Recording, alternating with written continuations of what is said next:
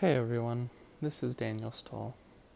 I want to thank you all for the support that you've given this podcast and for um, just listening to it in general. It's been a true blessing.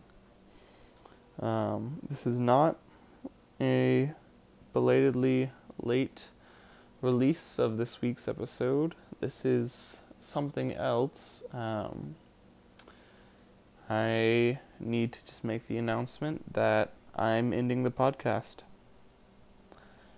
I'm unhappy that I have to end it, but in just studying and um, specifically thinking about the teachings in the Good, Better, Best talk, I've realized that, while this podcast is so good for me, it's not the best thing that I could be doing, and it's keeping me back from some of the most important things and making me focus on Come Follow Me sometimes for um, in different ways than I want to be focusing on it.